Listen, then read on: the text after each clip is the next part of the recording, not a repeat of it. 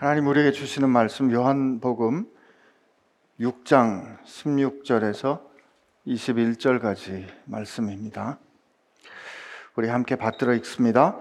저물매 제자들이 바다에 내려가서 배를 타고 바다를 건너 가버나움으로 가는데 이미 어두웠고 예수는 아직 그들에게 오시지 아니하셨더니 큰 바람이 불어 파도가 일어나더라.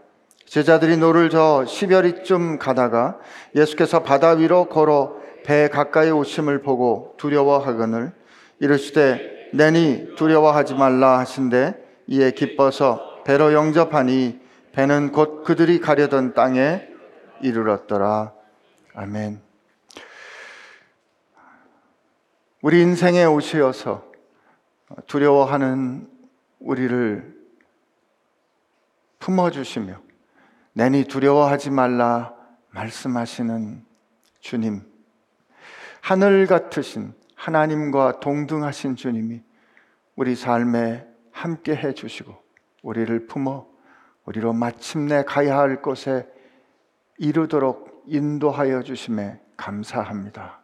오늘 제자들이 만났던 그 주님, 이 말씀을 통하여 우리도 만나게 하여 주옵소서. 예수님의 이름으로 기도합니다. 아멘. 제가 2주 전에 안 하던 말씀을 드려서 오늘 왜 저기 서 있나 하시는 분들도 계실 것 같은데, 피지 정부에 좀 변화가 있어가지고 이제 일정이 조금 조정이 됐습니다. 예, 이유를 설명하는 겁니다. 앞서 우리는 오병이어의 기적을 봤습니다. 광야에서 하늘로부터 많은 사람들을 먹이는 일이 일어났습니다. 또 언제 일어났어요? 그게 마침 유월절 즈음에 일어났습니다. 그 일을 경험했던 이스라엘 사람들에게 이 일은 이스라엘 사람들이 국가를 이루는 그 원형의 경험인 유월절, 그 애굽에서 이끌어내셨던 그 하나님의 인도하심, 그리고 그 일을 이룬 모세를 기억하게 하는 일이었습니다. 너무도 감격스러운 일이었죠. 그리고 그 일을 경험한 이스라엘 사람들은 예수님의 의지와 의사하고는 상관없이 예수님을 억지로 왕으로 모시려고 했습니다. 우리가 아는 것처럼 예수님께서 이 일을 행하시면서 동시에 그 일에 제자들이 참여하도록 하셨습니다. 그죠? 너희들이 갈 거 없어, 너희들이 먹을 거를 줘 라고 시작하게 된 이 일 말이에요.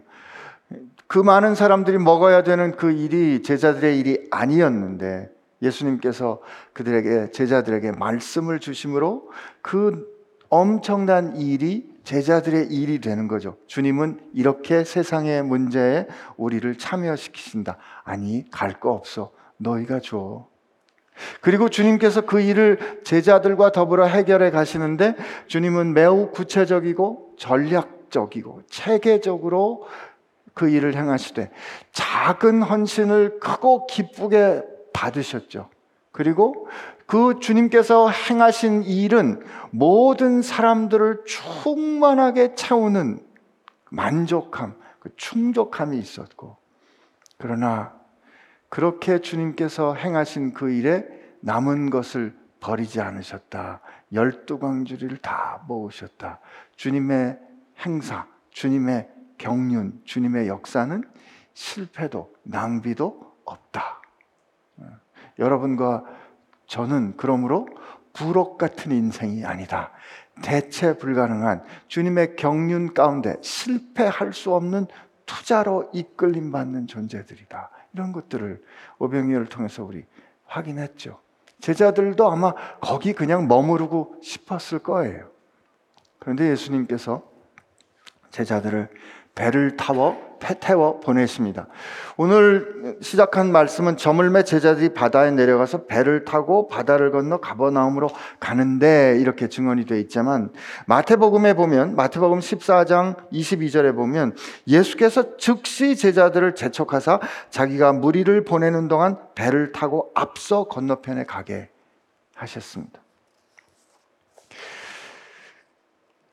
그냥 거기 머무르고 싶은데, 그 기쁨에, 그 만족에 머무르고 싶은데, 예수님은 제자들로 하여금 배를 타고 가버나움에 가게 하신 겁니다.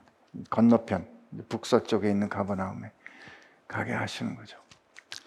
오병이어의 기적을 경험했으니 그 기적처럼 배를 타면 자동 항법 운전이 돼가지고 착 갔으면 좋겠는데 그렇게 되지 않습니다. 어떻게 해요? 배를 탔으면 어떻게 해야 할까요? 이제 돛을 내리고 닻을 올리고 노를 저어가야 되겠죠. 여러분 잘 아시는 것처럼 예수님의 제자들은 갈릴리 출신의 어부들이 많습니다. 세베대의 아들 요한과 야고보, 베드로와 그의 형제 안드레도 갈릴리 출신의 어부들입니다. 어떻게 배를 운항해야 가는지 잘 압니다. 그리고 그들은 갈릴리를 손바닥보다 잘 압니다. 한 번은 갈릴리 가보셨으면 좋겠어요. 저도 제 인생에 딱 한 번 갈릴리를 갔었는데요. 너무너무 좋습니다. 너무너무 아름답습니다.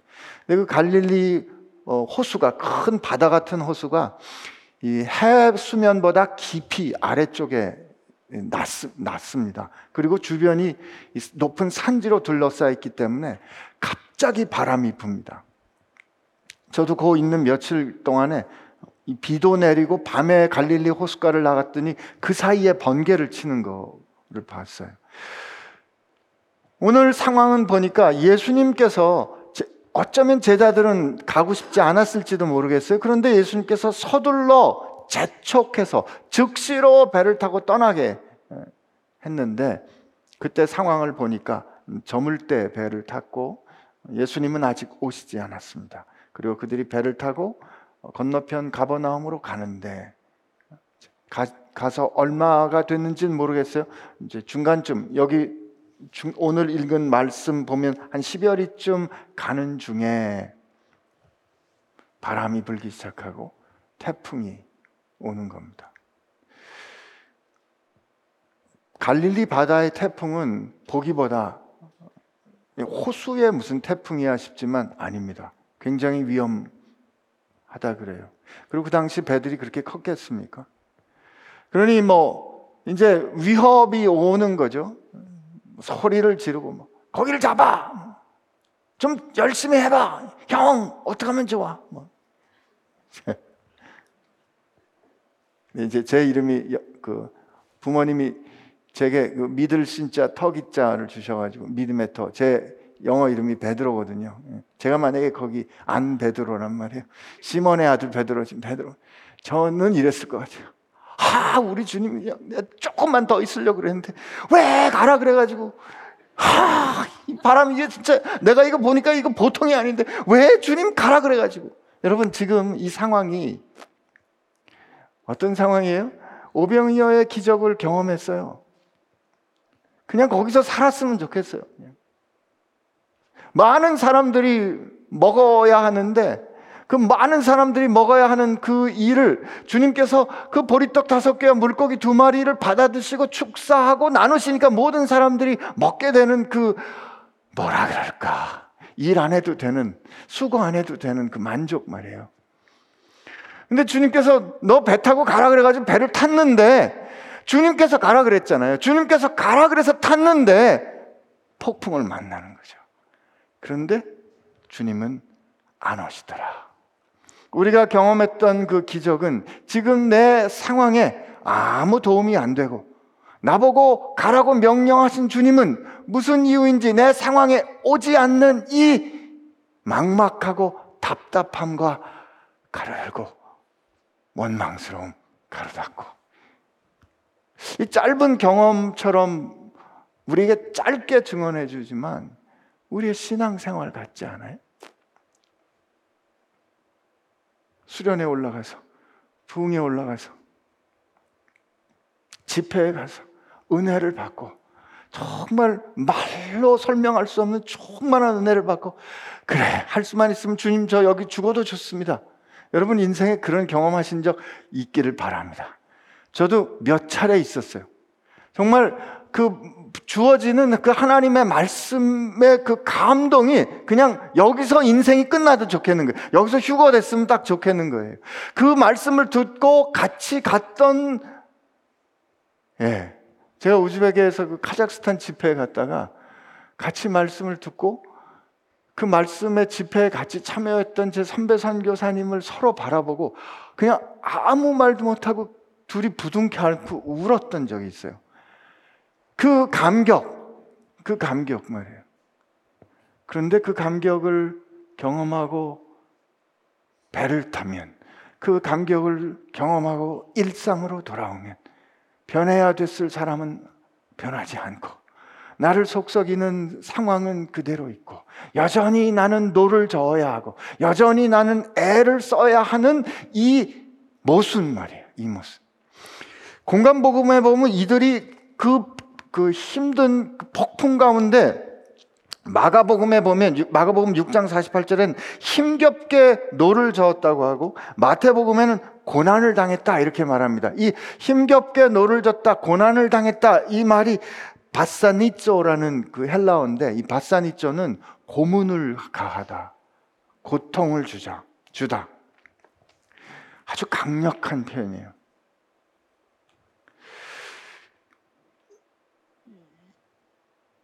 그냥 차라리 내가 결정해서 배를 탔으면 주님이 원망스럽지 않을 것 같은데, 주님이 가라 그래서, 주님이 빨리 타라 그래서 배를 탔는데 그렇게 가는 길에 태풍이 불더라. 예수 믿기로 결심하고 제대로 신앙생활 해보겠다고 해서 시작했는데 그전에는 없었던 유라굴라 광풍과 태풍과 시련을 경험하는 우리의 삶의 경험과도 같은 거죠.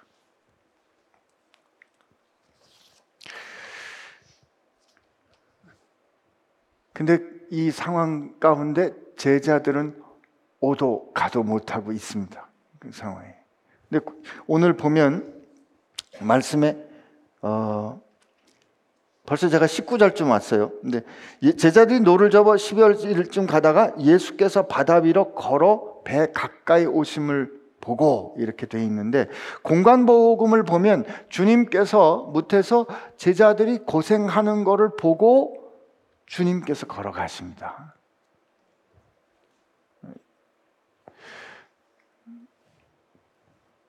지금 제자들은 이 폭풍 가운데 그야말로 사로잡혀서 스스로의 힘으로는 나아가지도 돌아가지도 못하고 있어요. 그들에게 주님이 오신다 이거예요. 여러분, 이게 우리의 인생, 우리의 현실이에요.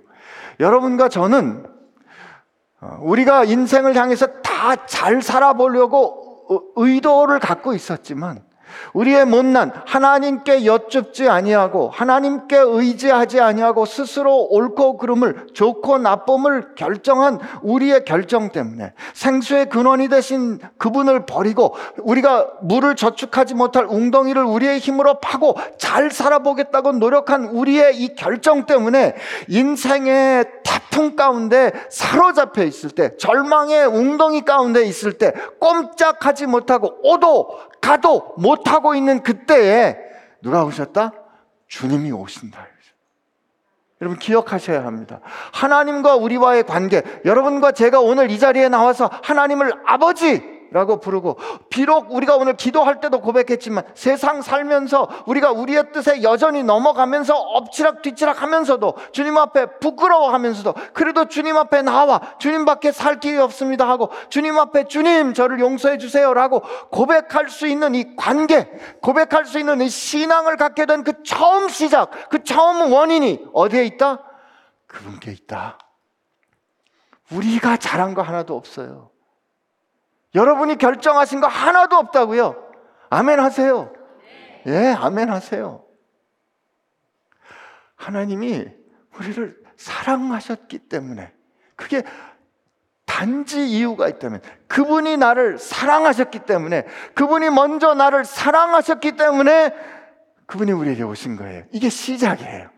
그분이 우리에게 오셔서 그분이 우리에게 말씀하시고 그분이 영으로 우리를 깨우쳐 주셔서 우리로 고백하게 해주셨기 때문에 우리가 오늘 이 자리에 앉아있게 된 거라. 그들은 폭풍 가운데 사로잡혀 있었습니다. 그들에게로 주님이 오셨어요. 근데 어떻게 오시는가? 바다 위를 걸어오신 거예요. 야, 여기서 이렇게 아멘이 나올지. 바다 위를 걸어오신 거예요. 그것도 잔잔한 바다 위가 아니고 미친 듯이 바람이 불고, 그리고 마태복음에 보면 밤 4경쯤이라 그랬는데 이게 새벽 3시예요. 가장 어둠이 깊을 때 이스라엘 사람들은 바다를 혼돈하고 혼란하고 하나님을 거저하는 짐승이 사는 지옥과 같은 곳이라고 여겼어요. 그러니까 이스라엘 사람들은 바다를 무서워하는 민족들이었죠. 그러니 그 바다가 지금 태풍이 분다는 말은 엄청난 혼돈과 새벽 깊은 그곳에 흑암이 함께하는 그 상황 가운데, 요즘은 우리 이런 전등불이라도 있지만 그때는 밤에 얼마나 깜깜했겠어요. 그때 주님께서 바다 위를 걸어오시는 겁니다.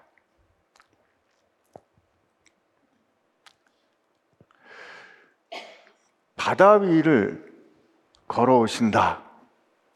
우선 솔직한 우리 심경이 뭐죠? 믿기 어렵다.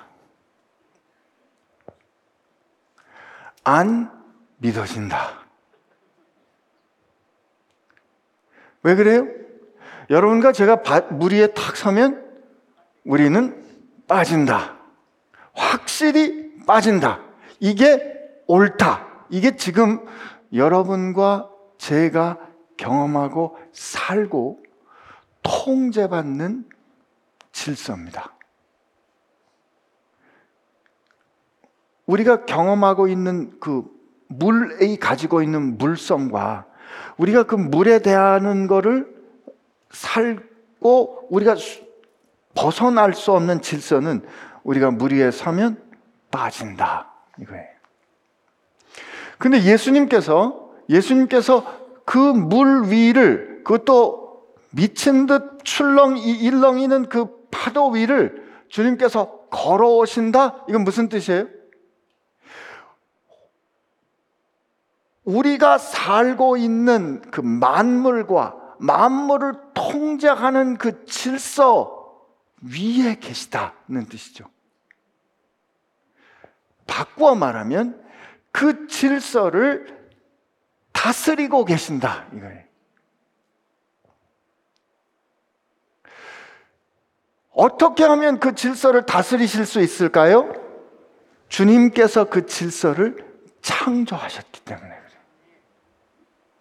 대체 왜 하나님이 말씀으로 천지를 창조하셨는데 그 이어지는 고백이 땅이 혼돈하고 공허하며 흑암이 깊음 위에 있고 하나님의 영은 수면 위를 운행하시더라. 이 운행한다는 게 영어로 하버링 하시더라. 수면 위를 마치 감싸듯이 떠다니시더라 하는 이 창세기 1장에 있는 이 언급은 오늘 주님께서 흑암 가운데 그 바다의 깊음 위를 걸어오시는 거하고 아주 묘하게 겹쳐요.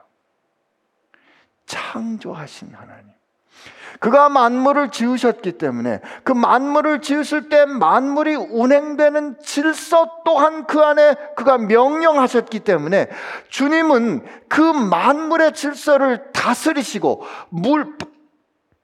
바람, 미친 바람으로 일렁거리는 파도 위를, 물 위를 주님은 편안하게 걸어오실 수 있는 새로운 질서로 이 옛 질서를 통치하실 수 있는 분, 창조주시라는 거죠.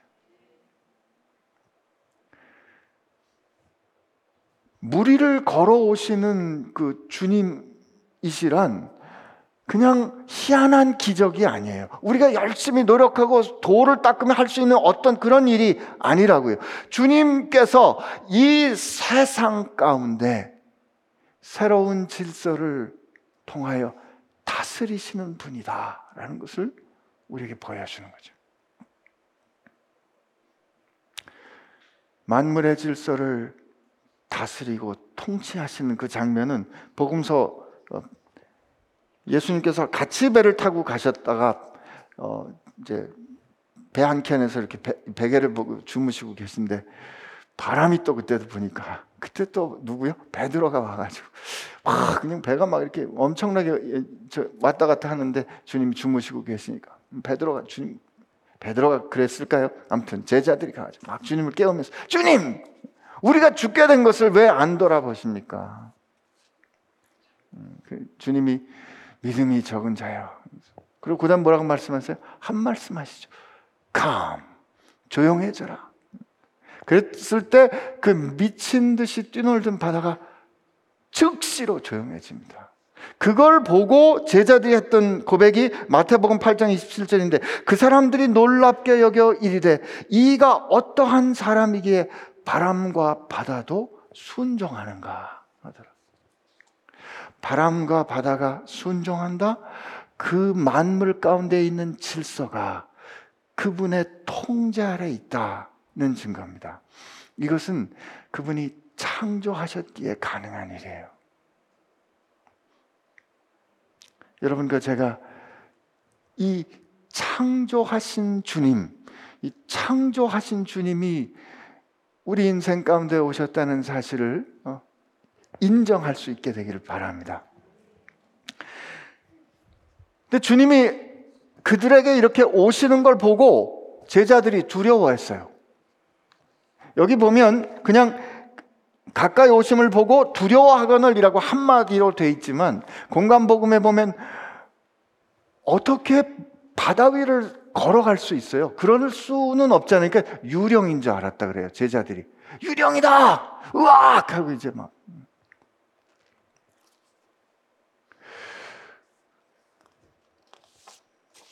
우리는 이 공간복음, 이 복음서 말씀을 다 봐서 뒤에 어떻게 됐는지 그 결론을 다 알기 때문에 요 유령이다! 으악! 하는 제자들을 대개는 비난합니다. 아, 참 제자들 역시 모자라. 여러분과 제가 거기 있었으면 어땠을까요? 기절했다 이거죠. 알 수 없어요. 누구도 생각할 수 없는 일이 일어난 거예요.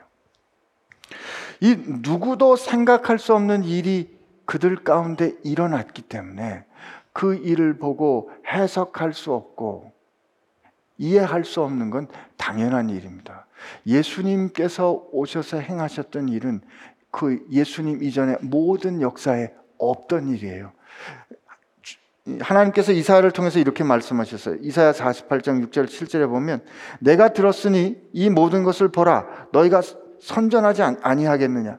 그러니까 너희가 만약에 들었다면 야 이제 와서 봐 이런 일이 이렇게 될 거야 라고 선전하지 않겠느냐. 이제부터 내가 새 일 곧 내가 알지 못하던 은밀하게 감춰졌던 비밀한 일을 내게 듣게 하노니 이 일은 지금 창조된 것이요 옛것이 아니니라.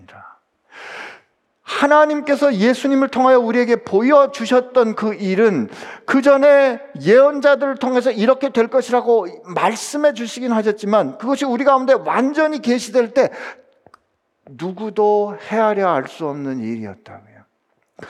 그러니 어떻게 했어요? 이해하지 못하고 깨닫지 못하고 그리고 쫓아가는 거죠. 그들이 유령으로밖에 해석이 안 되는 거예요. 자기의 질서에는. 그런데 그분이 뭐라고 말을 하냐면 내니 두려워 말라 말씀하십니다. 내니 두려워 말라. 그분의 음성인 거죠. 그 음성 베드로야 넌 이렇게 멍청하니 이 요하나 야고보야 성질 좀 죽여. 어째 너희들은 그렇게 성준이 천둥 같으냐 이 우레의 아들 같으니라고 말씀하셨던 그분, 평소에 우리에게 가르쳐 주셨던 그분, 우리를 변호해 주셨던 그분, 우리와 함께 같이 먹고 웃고 즐기고 하나님의 뜻에 거스르는 것을 보면 주님께서 통렬하게 말씀하셨던 그 음성 들리는 거예요. 내니 두려워하지 말라. 제자들이 예수님이 그렇게 바다 위를 걸어오실 때 내니 하는 그 음성이 들렸지만 그들 여전히 두려웠을 겁니다. 합당한 두려움이에요. 우선은 이 현상 자체가 해석이 안 될 거고요. 지금 제가 좀 전에 말씀드린 것처럼 그 깊은 바다 위에, 깊음 위에 흑암, 어두움 가운데 이 주님이 걸어오시는 이 현상은, 이 일은 이걸 우리 세오파니, 하나님의 현현과 같은 거예요. 하나님, 인간이 아니신 그의 정체성이 이렇게 드러나는 순간이기 때문에 사람이 하나님을 뵐 때 하는 합당한 반응의 첫 번째는 뭐냐면 두렵다예요. 두렵다예요. 이사야가 우시아가 죽던 해에 성전 가득한 하나님의 영광을 봅니다. 하나님께서 열어주셔서 우시아가 죽던 해에 성전 가득한 하나님의 영광을 볼 때 그때 이사야가 뭐라고 고백하냐면 이사야 6장 5절에 그때 내가 말하되 화로다 나여 망하게 되었도다. 나는 입술이 부정한 사람이요 나는 입술이 부정한 백성 중에 거주하면서 만군의 여호와이신 왕을 배웠음이로다 라고. 하나님을 뵌 사람은 그가 가진 합당한 반응은 두려움인 거죠. 죽을 것 같은 두려움인 거죠. 오늘 이 자리에 함께 있었을 요한이 사도 요한이 훗날 반모섬에 유폐되었을 때 어느 주의 날에 그가 음성을 듣습니다. 나팔 같은 음성을 듣고 그가 뒤를 돌아보니 일곱 금촛대 사이에 인자 같은 이가 서 있는 그 모습을 보게 돼요. 그리고 그가 1장 17절에 보면 그를 내가 볼 때 그의 발 앞에 엎드려져 죽은 자와 같이 되매 그가 오른손을 내게 얹고 이르시되 두려워하지 말라. 하나님을 처음 뵐 때 하나님과 진정으로 우리가 대면하게 됐을 때 첫 번째 우리의 반응은 두려움입니다. 제가 전에도 몇 차례 이 간증을 대신 전해드린 적이 있었는데요. 저희 장모님께서 집회를 가보면 또 같이 신앙생활을 하는 다른 성도들을 보면 하나님의 음성을 들었다는 그런 얘기를 들어서 너무 소망이 됐대요. 젊었을 때, 새댁 때. 그래서 하나님 앞에 기도한 거예요. 하나님 음성 좀 들려주세요. 하나님 음성 좀 들려주세요. 근데 그렇게 기도하던 그때 기도하던 중에 하나님의 음성을 들었는데 그 음성은 다른 게 아니라 어머니 함자를, 어머니 이름을 불러주세요. 어명선 이렇게 하고 어머니 이름을 부르시는데 그때 그 이름, 자기 이름이 불리는데 이 천지가 흔들리는 그 것과 같은 압도되는 것과 함께 그 음성을 들은 거예요. 이름을 부르는 걸 들은 거예요. 대본에 나온 말이 뭔지 아세요? 됐습니다, 주님. 됐습니다, 주님. 하나님과 그 조우할 때, 하나님과 만날 때 우리가 갖게 되는 합당한 두려움 말이죠. 난 그래서 여러분과 제가 하나님의 음성을 이렇게 들었습니다라고 고백하는 거 우리 주의해야 된다고 믿습니다. 하나님의 음성을 진짜 들었으면 그 음성에 목숨 걸어야 돼요. 근데 우리가 오늘 하나님의 음성 들었는데 내일 잊어버려요. 이건 하나님의 음성을 들은 게 아니에요. 하나님의 음성은 진짜 우리가 들은 하나님의 음성이 그게 음성이 하나님의 음성이 맞다 그러면 우리 인생 절대로 가만 놔두지 않습니다. 이 합당한 두려움 말이죠. 그런데 그 합당한 두려움을 넘어서게 하는 사랑, 두려워하지 말라. 우리를 그 품어주시는 그 주님의 손길, 우리의 그 하늘보다 크신 그 하늘을 지으신 그분이 내게 오셔서 내니 나야 두려워하지 마라고 하실 때 나를 품어주시는 그 품 안에서 우리가 느끼게 되는 그 감격, 그게 우리의 힘이에요. 나는 저 폭풍 같은 문제 가운데 헤어나올 수 없는 진흙 같은 구덩이 가운데 있는 그때 주님께서, 천지를 지으신 주님께서 내게 오셔서 내게 오시는 주님을 바라볼 때 다만 내가 할 수 있는 건 내 형편과 내 상황 때문에 두려워하여 죽을 수밖에 없게 됐는데, 그때 주님이 나야 두려워하지 마 사랑하는 자야 라고 우리를 품어주시는 그 경험, 이게 여러분과 제 현실이요 오늘 제자들이 경험하고 있는 현실인 거죠. 근데 마태복음에 보면 이때 주님께서 이렇게 오셔서 내니 두려워하지 말라 하는 요때 우리의 베드로가 참 대단합니다. 이거 그 미리 준비하고 있었던 것도 아닐 텐데 참 베드로 선생님 대단해요. 하여튼 저도 이름이 같은 베드로로서 천국 가서 뵈면 꼭 여쭤보고 싶어요. 베드로가 내니 안심하라, 내니 두려워하지 말라라고 주님의 음성을 들었는데 베드로가 확인하는 거예요. 주님, 큐리에라고 불러요 먼저. 그리고 만약 당신이거든, 우리는 만약 주님이시거든이라고 의역이 되어 있지만, 만약 당신이 말처럼 나는 이 에고 에이미 나다라고 하는 이 할라 말이 에고 에이미라고 할라 말로 선언되어 있는데, 이게 영어 번역으로는 It is I 이렇게 번역이 많이 돼 있어요. 그냥 우리 구어체로는 It's me. 근데 이제 그 말을 그대로 받아서 만약에 당신이 진짜라면 뭐라고 말하냐, 탁 얘기를 하면 나를 명하사 무리로 오라 하소서. 하여튼 대단해. 그 순간에 그 정신에 만약에 주님이시라면 나로 명하여 무리로 오라 하소서. 그게 무슨 뜻일까요? 무슨 뜻일까요? 뭘 요구하는 거예요?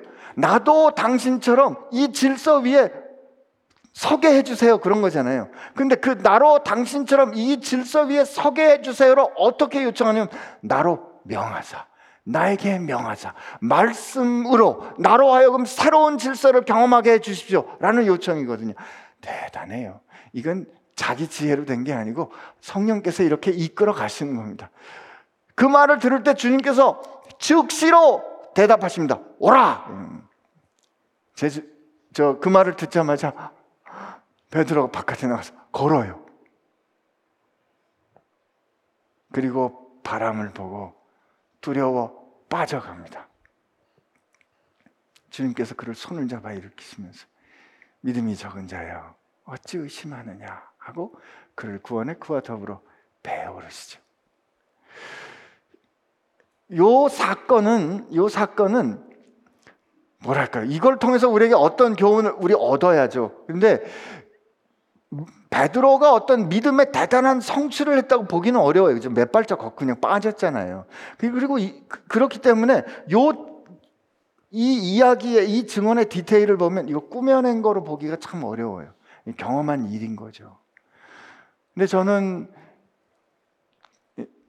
베드로가 나를 명하사 내게 오라 하소서 했더니 주님께서 오라 하셨을 때 베드로가 걷고, 베드로가 걸었다가 물에 빠졌을 때 그를 향하여 하신 말씀이 믿음이 작은 자여 어찌 의심하느냐 하고 그를 구원해 주시는 요 대화 가운데서 하나님의 놀라운 새 질서가 이 연약한 인간의 믿음을 통하여 역사하시는 현실을 봐요.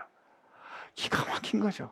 아무리 생각해도 여러분과 저는 하나님의 도구가 되기는 어려워요. 여러분과 저는 하나님의 살아온 질서를 세상에 드러내기에는 너무 더럽고 너무 연약하고, 여러분 우리가 센 수압으로 어떤 거 물을 흘려보낼 때 이 호수가 약하면 그냥 터지잖아요.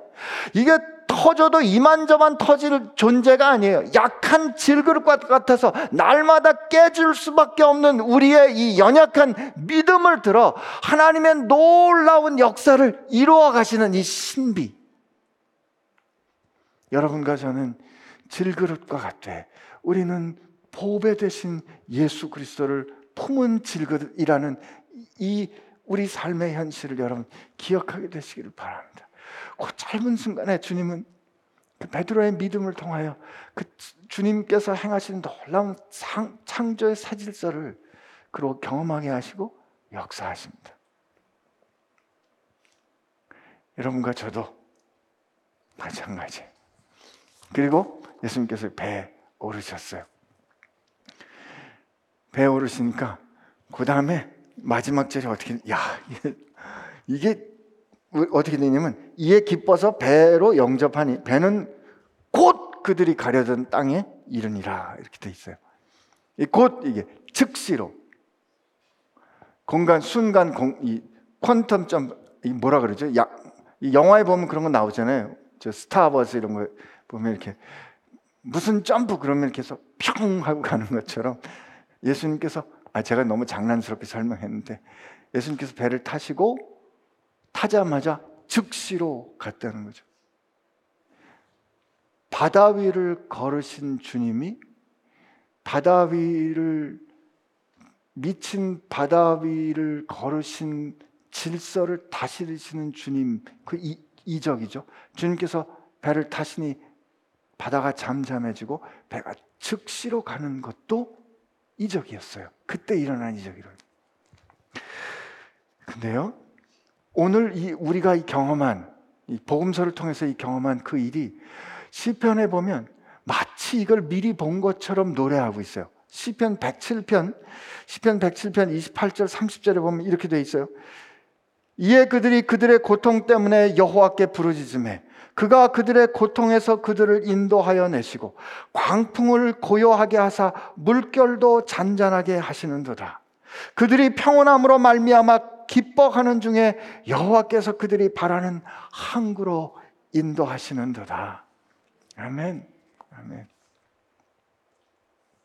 제가 어제 이 말씀을 이제 정리하면서, 제가 제 간증을 할까 말까 하다가 결심했어요. 그냥 하기로. 뭐 몇 차례 한 거니까 뭐 잘 아시겠지만, 제가 99년에 이제 목을 크게 다쳐가지고 한 4개월을 이제 꼼짝 못하고 누워있게 됐습니다. 대단한 일 하다가, 무슨 나라와 민족을 위한 대단한 일을 하다가 목을 다친 게 아니고요, 집에 일찍 가려고 양쪽에 가방을 들고 주차장을 급하게 걸어 내려가다가 계단에 걸려가지고 넘어졌는데, 머리가 커서 이제 벽에 머리를 부딪히면서 척추를 다친 거예요. 그래서 목이 너무 아파가지고 그 다음날 아침에 병원에 가서 사진을 찍었는데 5번, 6번 그 척추 사이가 이렇게 벌어져 있는 게 제 눈에도 보이더라고요. 그래서 신경외과 교수님이, 너 이게 조금만 더 튀어나왔어도 목 아래로 다 마비됐을 거라고, 당장 입원하라 그래서 이제 이 추를 달고 꼼짝 못하고 누워 있었습니다. 그때 갑자기 이제 깨닫게 된 거예요. 아, 인생이 이렇게 끝날 수 있구나. 내가 인생을 향한 어떤 고백, 인생을 향한 어떤 계획, 그때 이제 미국으로 연수 가려고 이제 막 준비하고 편지 쓰고 그럴 때였는데, 이거 다 소용없는 일이구나. 그냥 인생이 갑자기 끝날 수 있는 거예요. 이게 모기아로 다 마비되는 척추 손상을 입는 일이, 목욕탕에 미끄러진 분들도 그런 일이 생기잖아요. 그 일이 내게도 일어날 수 있는 거였구나. 그렇다면 아내는 어떻게 되는 거고, 내 그 8살, 7살 아들, 딸은 어떻게 되는 걸까? 두렵더라고요.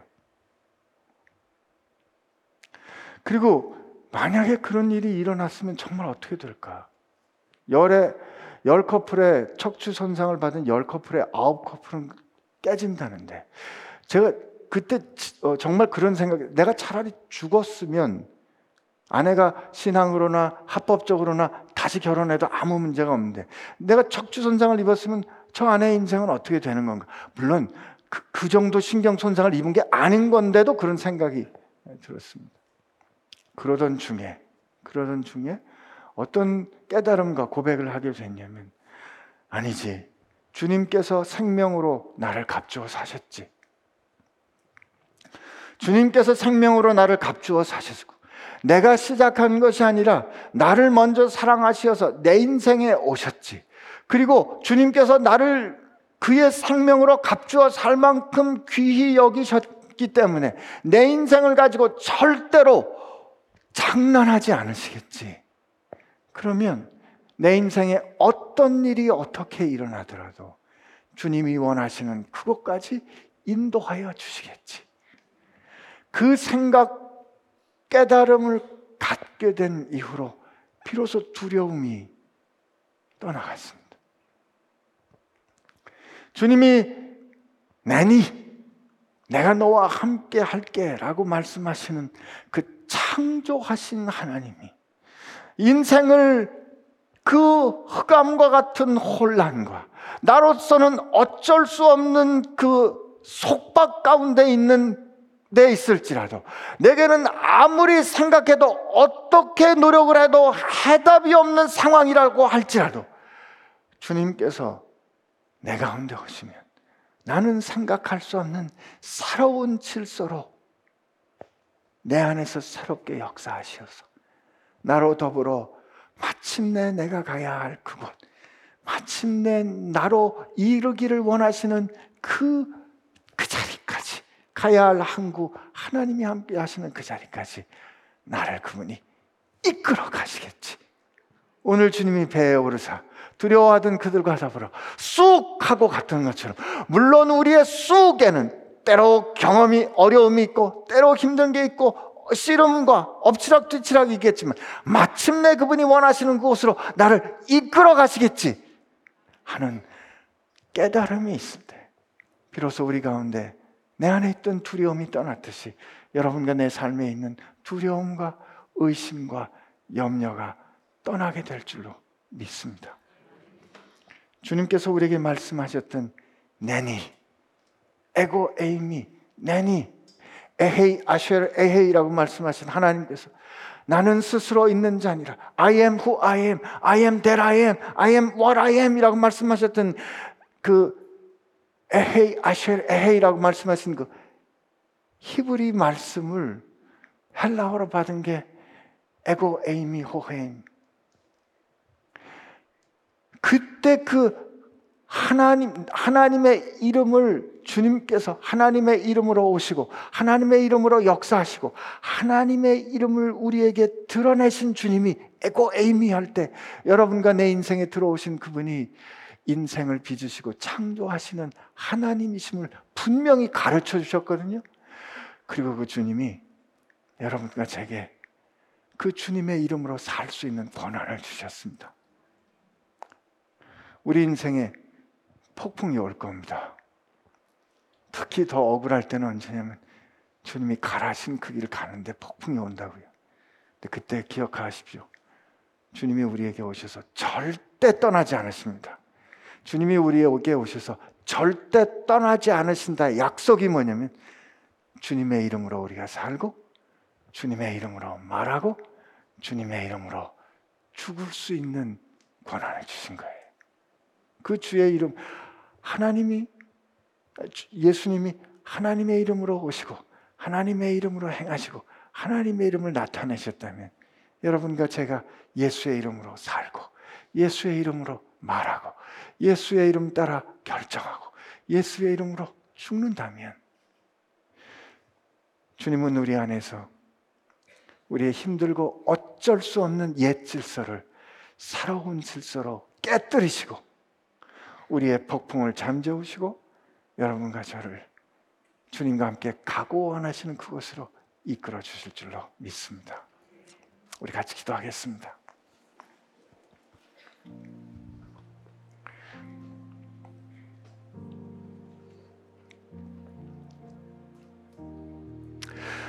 우리 인생의 두려움이 찾아오지요. 어쩔 수 없습니다.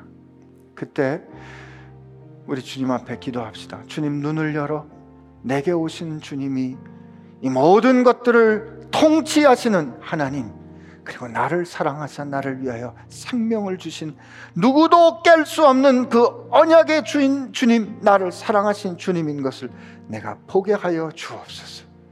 주님께서 이름으로 인쳐주신 그 삶, 그 사랑받은 삶을 내가 살았사오니 살고 있음을 알게 하여 주시어서 나로 승리하게 하여 주옵소서. 우리 이렇게 주님 앞에 같이 기도합시다. 같이 기도하겠습니다. 주님, 감사합니다. 우리로 오늘 이 말씀을 통하여 우리 인생에 오신 분 주님이 누구신지 깨닫게 하여 주시고 보게 하여 주셨사오니 주님, 감사합니다. 하나님, 우리로 기적의 현상을 보는 것이 아니라 그 기적을 행하신 주님, 그 기적의 주인 되신 주님이 나를 사랑하사 나를 통하여 역사하기 원하시는 그 주님의 결정을 보는 저희들 되게 하여 주옵소서. 주님 감사합니다. 주님 감사합니다. 주님 감사합니다.